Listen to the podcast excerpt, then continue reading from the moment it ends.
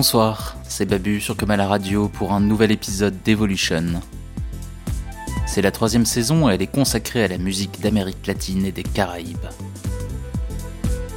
Dans la continuité de l'épisode précédent sur la rumba et le son, je vais vous parler ce soir d'autres genres musicaux d'origine cubaine qui ont réussi à conquérir le monde.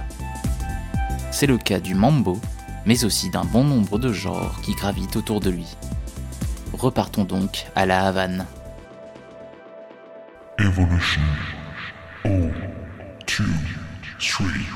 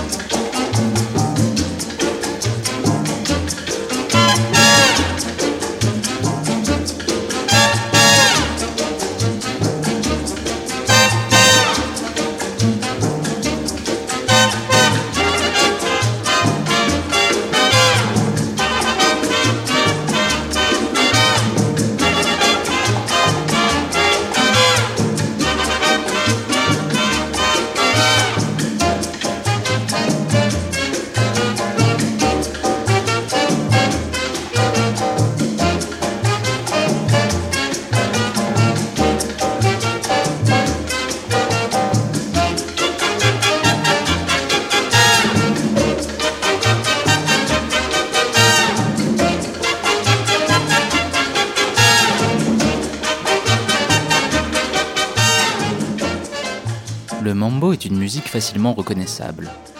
Il allie la puissance des big bands américains et leurs sections de cuivre élargies avec les rythmes afro-cubains des congas et des timbales.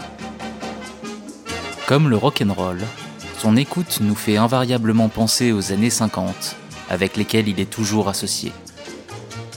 Et si l'âge d'or du mambo est court, moins d'une dizaine d'années, c'est une musique qui en influencera beaucoup d'autres dans l'ère culturelle latino-américaine, comme la salsa ou la cumbia.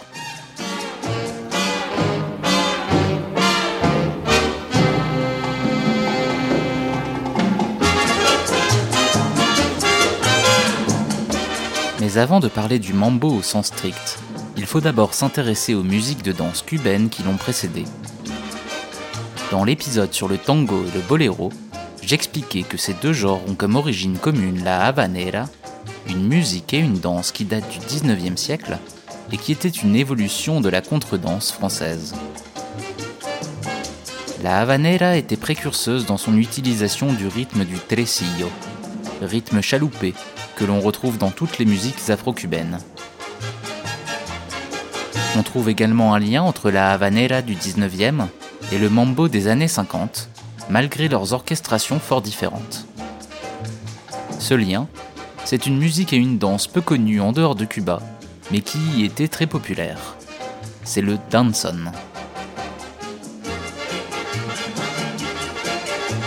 On est capable d'identifier le premier danson de l'histoire avec un morceau, La Salturas des Simpson, composé par le mulâtre Miguel Failde. Il est joué pour la première fois en 1879 à Matanzas, ville proche de La Havane et haut lieu de la culture afro-cubaine. Écoutons sans plus attendre une version de ce morceau par l'Orchestre national folklorique cubain.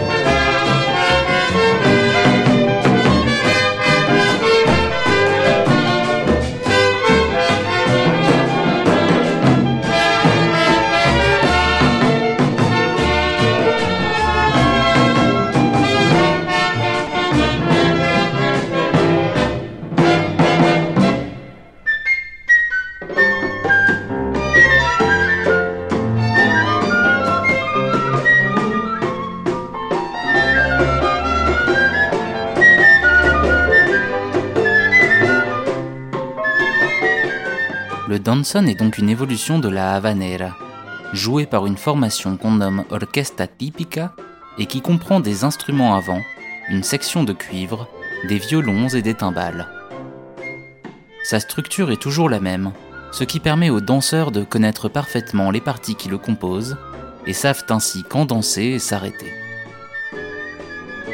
Avec son rythme lent, le danson était d'abord mal perçu car les couples dansaient de très près et de manière sensuelle.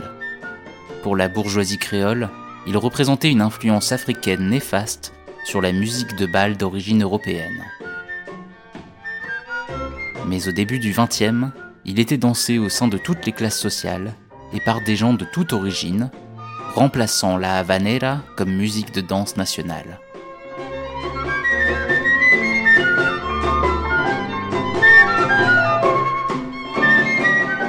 L'orchestration du danson évolue dans les années 20, et c'est une formation sans cuivre mais avec un piano qui s'impose.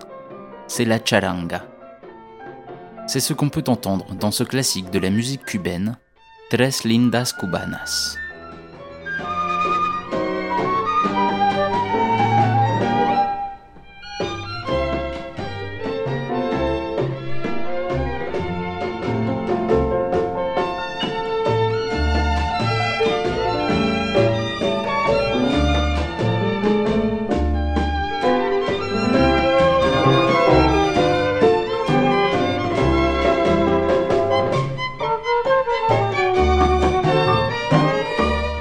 Le danson va en fait constamment s'influencer des modes du moment, et notamment de celle du son, musique extrêmement populaire à Cuba des années 20 à 50.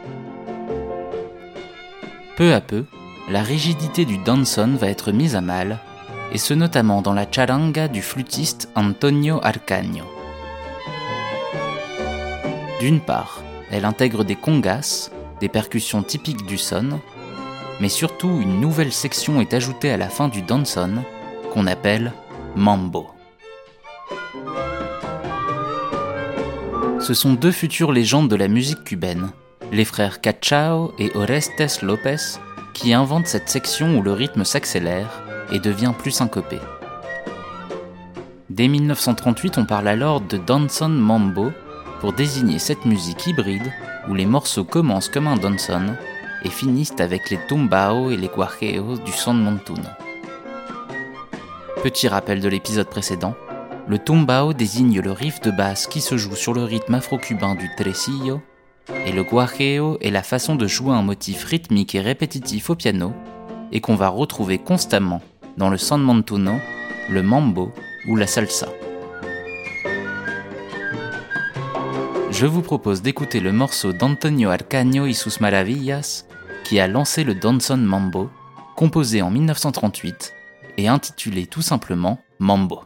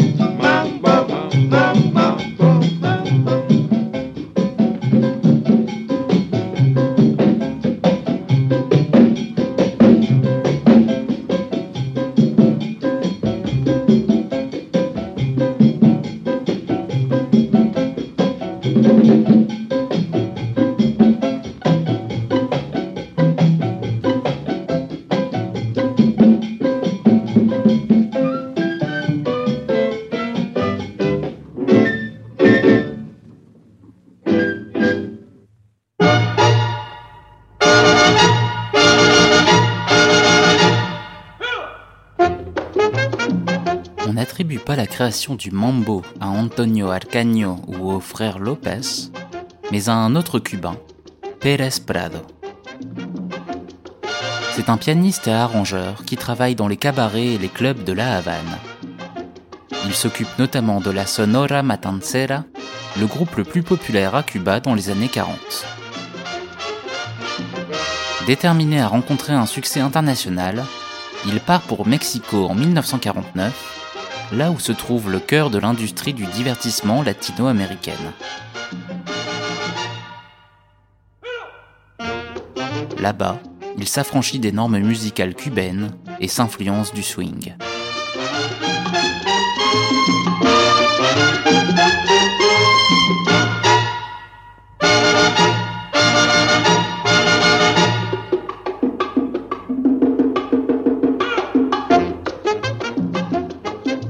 Ainsi, plutôt que de jouer le Danson Mambo avec un orchestre de type charanga, il va monter un orchestre big band à l'américaine avec une section de cuivre étendue. Il retire finalement la partie Danson pour ne garder que la section Mambo au tempo élevé et au rythme extrêmement syncopé. Et enfin, il ajoute sa touche finale, ce sont les trompettes qui joueront les mélodies tandis que les saxophones feront la syncope rythmique.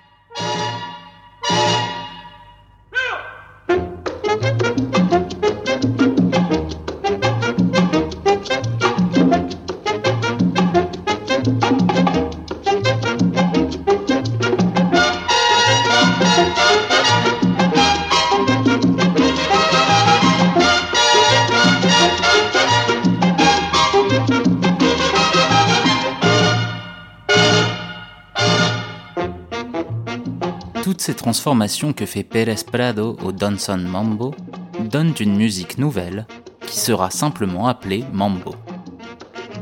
L'adoption d'un orchestre big band permettra au Mambo d'intégrer le marché nord-américain puis mondial, comme en atteste le succès de ce morceau très célèbre, Mambo numéro 5.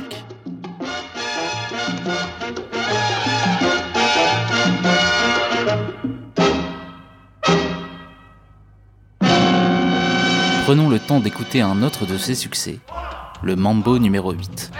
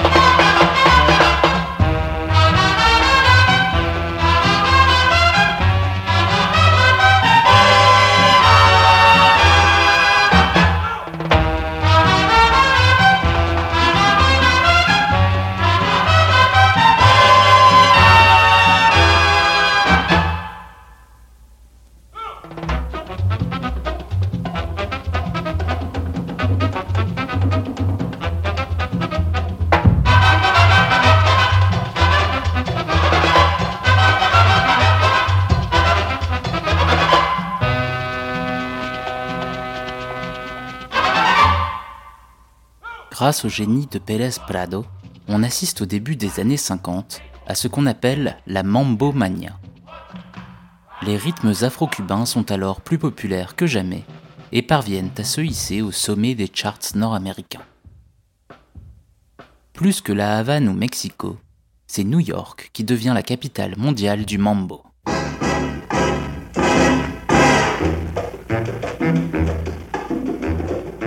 La musique latino-américaine y avait déjà connu le succès avec la rumba, mais ce n'était rien comparé à la mambo mania. Car depuis 1933, les États-Unis font une politique dite du bon voisinage avec les États d'Amérique latine et facilitent l'immigration. De nombreux Cubains et Portoricains débarquent à New York et en changent le paysage musical. C'est au Palladium, une immense salle de bal sur deux étages, que le mambo va vivre ses heures les plus glorieuses.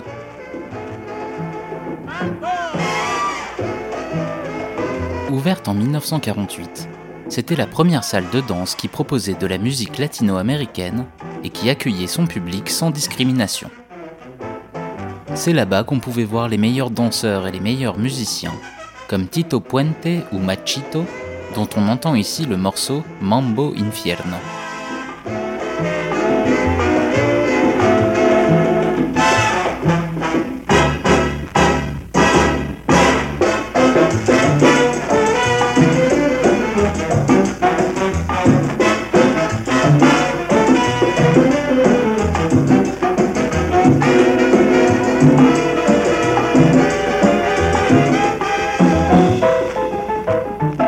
Palladium était situé à l'intersection de Broadway et de la 53e rue, proche de la mythique 52e rue où se trouvaient de nombreux clubs de jazz. Les deux scènes vont s'influencer mutuellement, et ce notamment grâce au travail d'un homme, Mario Bausa. C'est un Cubain qui, lors d'un voyage à New York en 1926, s'entiche du jazz. Il s'y installe en 1930 et y commence à se faire un nom, en travaillant avec Cab Calloway et Dizzy Gillespie. Il cofonde en 1939 avec son beau-frère Francisco Pérez Gutiérrez, alias Machito, un orchestre qui mélange jazz et musique cubaine.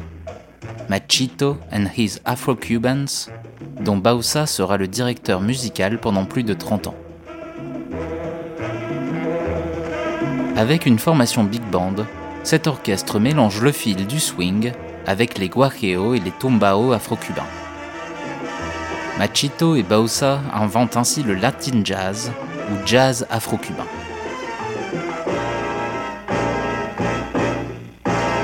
Écoutons un des morceaux les plus célèbres de Machito and His Afro-Cubans, Mambo In, entre mambo et jazz.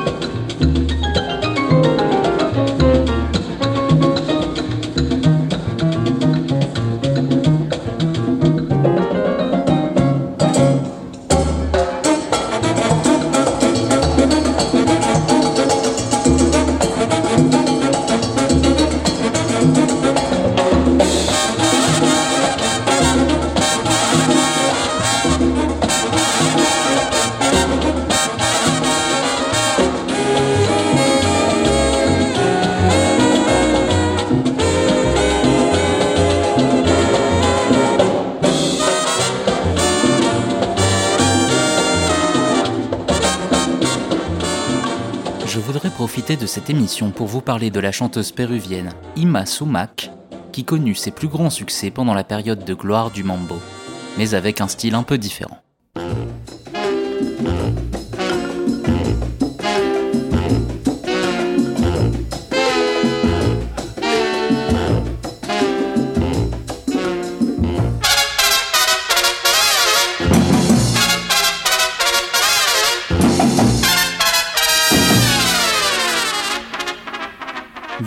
Campagne péruvienne, elle devint une star hollywoodienne grâce à sa voix incroyable et à son excentricité. Elle est une figure de l'exotica, un genre musical créé de toutes pièces par des occidentaux, censé représenter la musique des îles et des tropiques. On y mélange pêle-mêle des instruments et des chants d'origine polynésienne, africaine ou caribéenne, dans le but de satisfaire l'appétit occidental pour l'exotisme sans aucune considération pour l'authenticité. Sans rentrer plus en détail dans l'histoire de ce genre qui mériterait une émission future, l'exotica connaît ses plus grands succès dans les années 50, et Ima Sumac en est sa représentante parfaite. Elle qui s'autoproclame descendante du dernier empereur inca.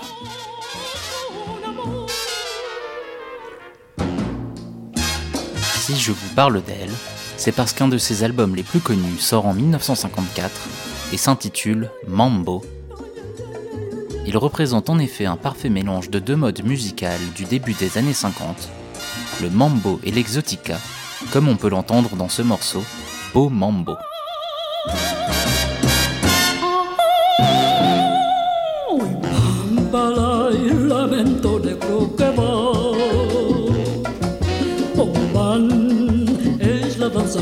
Hoa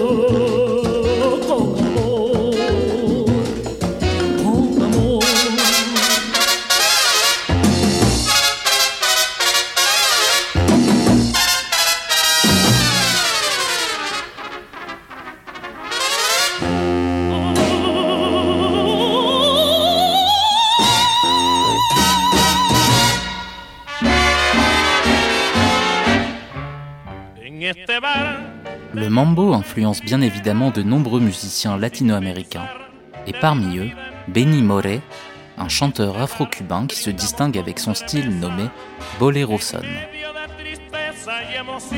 D'abord chanteur au sein du Trio Matamoros, groupe phare de la musique cubaine, puis au sein de l'orchestre de mambo de Pérez Prado, il fonde finalement son propre groupe en 1950 et joue un répertoire élargi du boléro au mambo. Plus que tout autre, Benny Moré représente donc la synthèse de la musique cubaine des années 20 à 60. Exemple ici avec ce Camarera del Amor, sorti en 58. Camarera,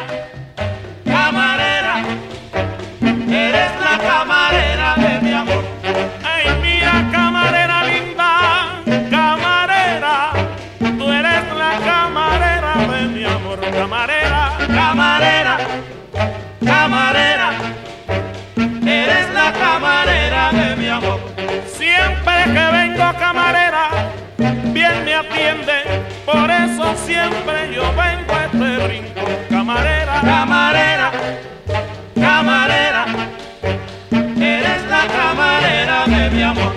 Que no me trate nunca con rudeza y toma la cerveza junto a mi corazón.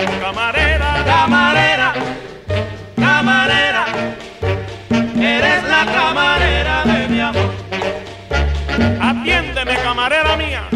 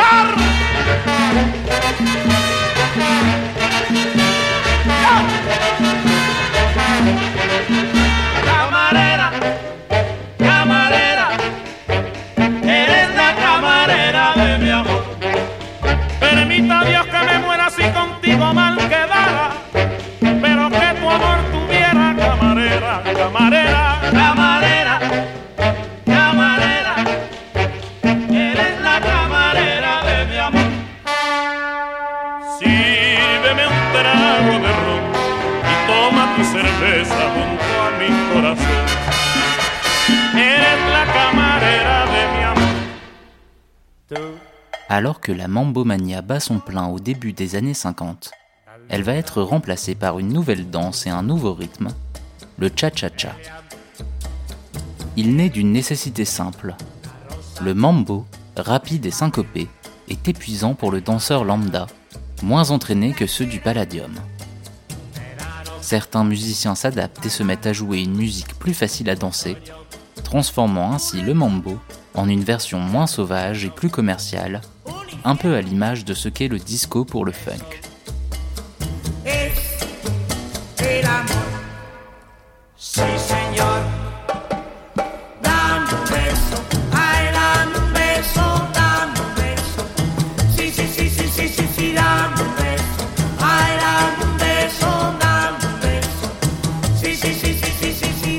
Contrairement à Pérez Prado et à Machito, le percussionniste new-yorkais d'origine portoricaine Tito Puente va parfaitement opérer la transition du mambo vers le cha-cha-cha et signera de grands classiques comme Oye Como Va ou bien cette version de Rico Vacilon écrite par le cubain Rosendo Ruiz.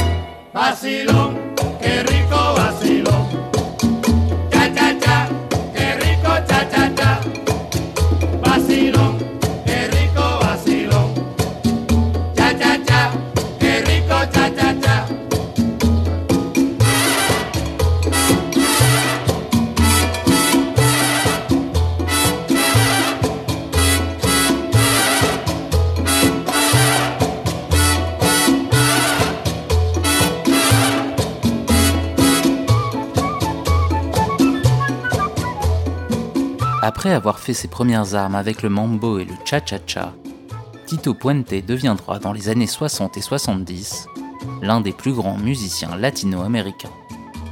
faisant à la fois la passerelle entre la musique afro-cubaine et le jazz, et contribuant au succès de la salsa new-yorkaise.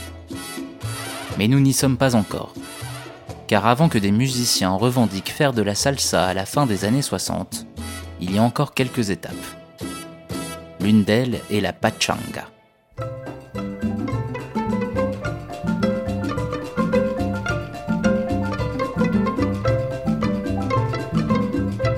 La pachanga remplace le cha-cha-cha comme nouvelle mode de danse d'origine cubaine. De toutes les musiques nées après le mambo, elle est la plus proche du danzón mambo, car jouée avec le même type d'orchestre, la charanga, qui, je le rappelle, n'utilise pas de cuivre mais des instruments à cordes. C'est donc une musique dont l'origine est fondamentalement cubaine, mais qui se développe aux alentours de 1960 dans les quartiers latinos du Bronx, là où affluent les immigrés cubains fuyant la Révolution. C'est le cas du flûtiste Belisario Lopez, qui dirige une charanga depuis 1928 et qui s'exile à New York en 60. Ce morceau est extrait d'un de ses albums sortis en 61 et c'est une pachanga qui s'intitule Lola Catula. Si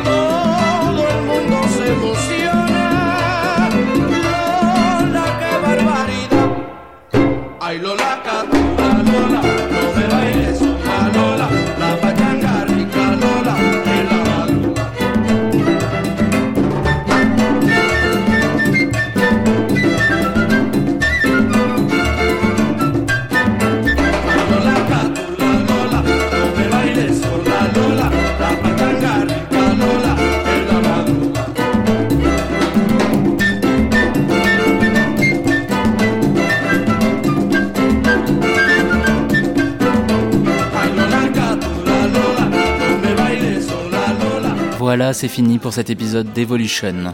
On a pu voir que le mambo a des origines anciennes, puisqu'il vient en premier lieu du danzón, la musique de danse nationale cubaine. Grâce au génie des frères Lopez et de Pérez Prado, ce danzón s'est peu à peu transformé en mambo, musique hautement rythmique et emblématique des années 50, qui donna de nombreux dérivés comme le cha-cha-cha et la pachanga.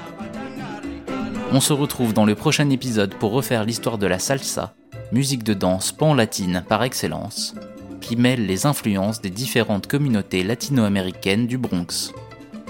C'était Babu sur Comme à la radio, et je vous souhaite une excellente soirée.